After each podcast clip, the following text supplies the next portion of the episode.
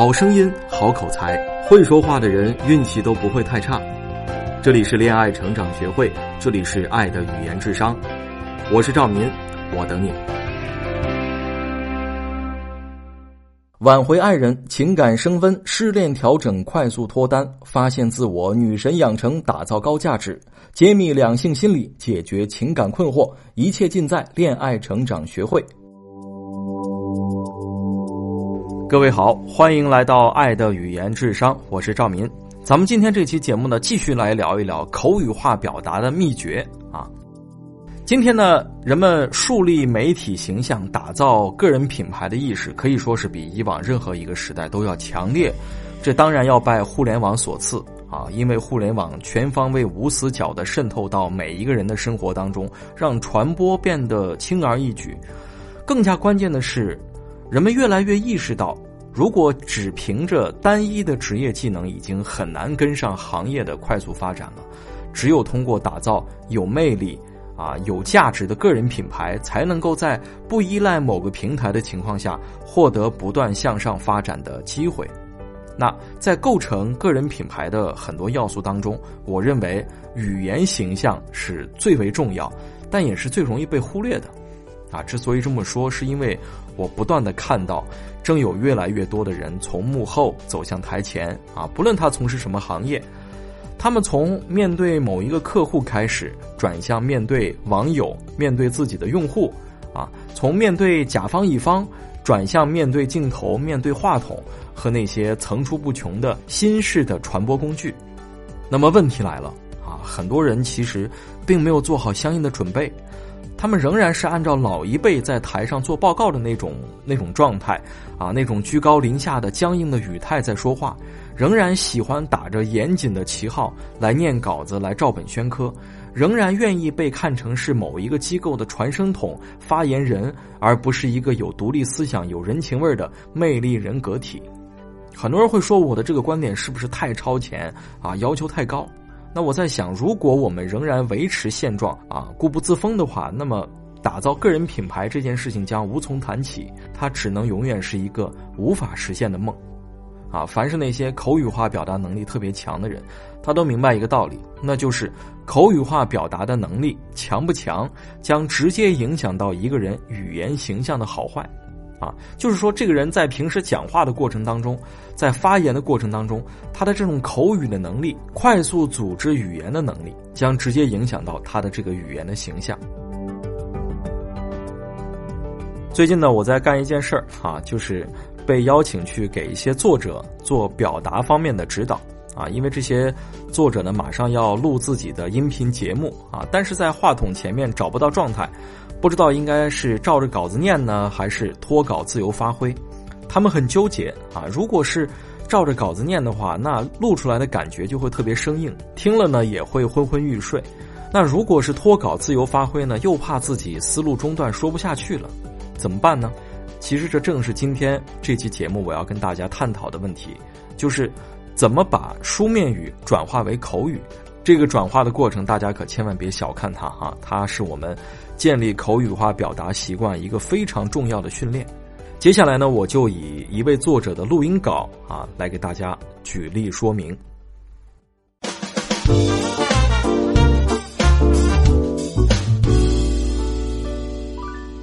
好，我们就拿这篇文章的第一段来举例哈。这篇文章的第一段是这么写的：股神巴菲特说，时间是杰出人士的朋友，平庸人士的敌人。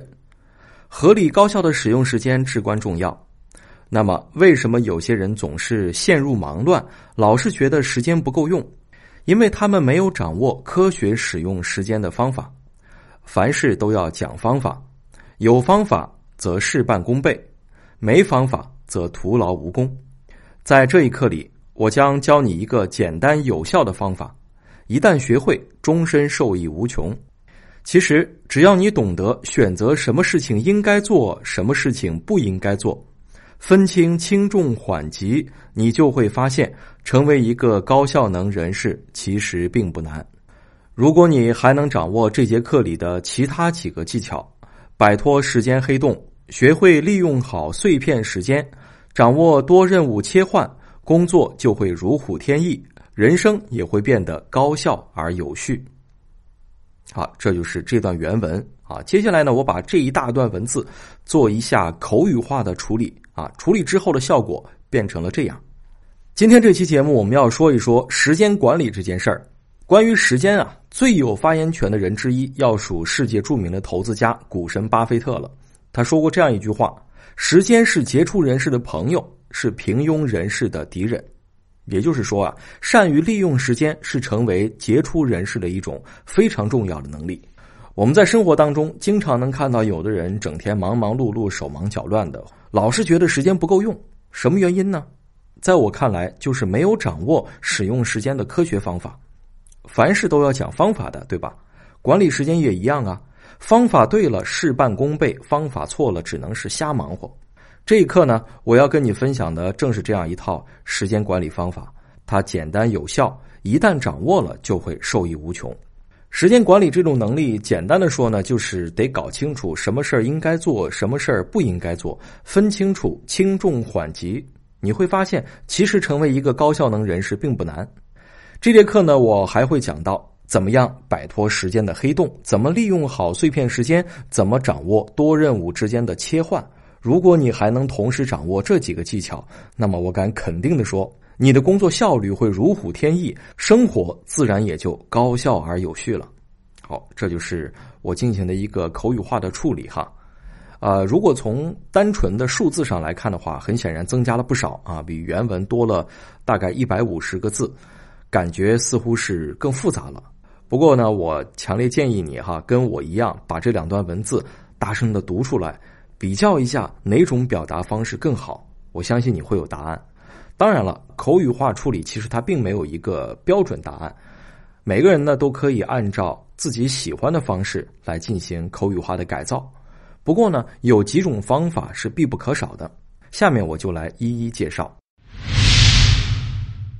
首先需要有一个提纲挈领式的开头，最好要有一段总括式的语言。我刚才说了，这是一期音频节目的开场。那如果一上来就说股神巴菲特说过什么什么什么，听众往往会感到很迷惑啊，搞不清楚你想讲什么，容易走神儿。这个时候呢，就非常需要一个提纲挈领式的开头。这个开头呢，告诉听众你这期节目要聊的核心是什么。所以我加了这段话。今天这期节目，我们要说说时间管理这件事儿，然后呢，再引出巴菲特的那句话。事实上啊，除了音频节目，在很多场合发言的时候，都可以用这个方法来做开头啊，它便于听众第一时间的了解你要讲的大概的内容，这样的听众才会在他们认为重要的地方仔细倾听。第二个方法，词汇的转换和扩展。啊，这段文字最明显的改动就在于我把很多书面语换成了容易理解和语态更平等的说法。比如说“陷入忙乱”这个词儿啊，我改成了“整天忙忙碌碌、手忙脚乱的”。啊，懂得选择啊，我改成了“搞清楚”。教你改成了“跟你分享”。其实改为了简单的说，徒劳无功，我改成了“瞎忙活”。所谓词汇的扩展呢，就是指根据上下文的意思，把一些过于简练的词进行扩充，一个字变成两个字，两个字变成四个字，目的呢是为了让人更容易听懂某些词儿的具体含义啊，是为了让人听懂，因为毕竟是你要说给大家听，也便于听众呢更好的把握上下文的逻辑关系啊。比如说，我把这个分清改为分清楚啊，多任务切换。我改为多任务之间的切换，工作改为工作效率。再比如第二自然段，为什么有些人总是陷入忙乱，老是觉得时间不够用？因为他们没有掌握科学使用时间的方法。啊，原文是这样的。这句话呢，听上去显得比较生硬啊，表达呢也过于武断了。所以呢，我给它改成了：我们在生活当中经常能看到有的人整天忙忙碌碌、手忙脚乱的，老是觉得时间不够用。什么原因呢？在我看来啊，就是没有掌握使用时间的科学方法。也就是说，我把“为什么”“因为”这个句式改成了“什么原因”。在我看来，大家可以比较一下哈。再来说第三个方法，叫打乱标点，重新停连。我们都知道，阅读和说话的语言节奏是有明显差别的，对吧？阅读呢，它更加的规整，语义和标点符号都非常的规整；说话呢，就会随意一些。虽然我们说话当中没有标点符号啊，但是这个标点符号往往是我们换气的这个气口啊，它往往是跟着我们的表达习惯和我们感情的变化走的。所以，把书面语改成口语，很重要的一个步骤，就是要把原来的标点符号全都打乱，再根据口语表达的特点重新确定句子的停连。比方说哈，原文当中有这句话：“有方法，逗号则事半功倍，句号；没方法，逗号则徒劳无功，句号。”啊，我们如果是一板一眼的去念的话，就会觉得。顿挫感太强，是不是？那是因为有两个逗号、两个句号啊，使得我们在念这个句子的时候需要停顿三次，变得很碎。那我给它改成了：方法对了，事半功倍；逗号，方法错了，只能是瞎忙活。句号。哎，你看我减少了一个逗号，减少了一个句号之后，整个句子是不是变得流畅一些了呢？在这儿，我要特别强调的是，我们在口语表达一段文字的时候，其实完全不必拘泥于原文的标点符号啊，要有敢于打乱标点的勇气。因为当我们在阅读的时候，白纸黑字是主角；而当说话的时候，我们是主角。白纸黑字仅仅是一种提示。好了，因为节目时间的关系呢，给大家就先介绍这三种方式。那么还有三种方法呢，大家可以在下周的恋爱成长学会的微信公众账号上找到这三种方法的具体的说明。可以说，以上几种呢是口语化表达过程当中最基本的方法啊。我们可以根据具体的文字内容，采用其中的一种或者是几种，或者是更加个性化的表达方式。说到文字内容呢，需要提醒的是，做口语表达的一个前提啊，一个很重要的前提，就是要对所表达的内容的充分理解。换句话说，只有完全搞明白要说的内容是什么，才能够准确的进行口语化的改造。如果我们为了口语而口语啊，和脱离了内容的口语化，都会让语言变得啰嗦拖沓，缺乏可信度。还要跟大家讲的一点是，今天口语化表达的意义其实早已超越了让传递信息更加高效这个层面。实际上，它关乎着你的公共形象，更关乎着你究竟能够赢得多少有效用户的追捧，而后者直接决定了你品牌价值的大小。口语化表达决定了公共演讲的成败，能否征服大众就全看它了。如果对公共演讲有更多的问题，也可以添加我的小助理小英英的微信号“恋爱成长零零九”来咨询一对一辅导的有关情况。另外呢，恋爱成长学会也将会在近期推出有关声音培训和沟通力方面的课程，大家可以持续关注。好了，咱们今天就先聊到这儿，下周我们再见。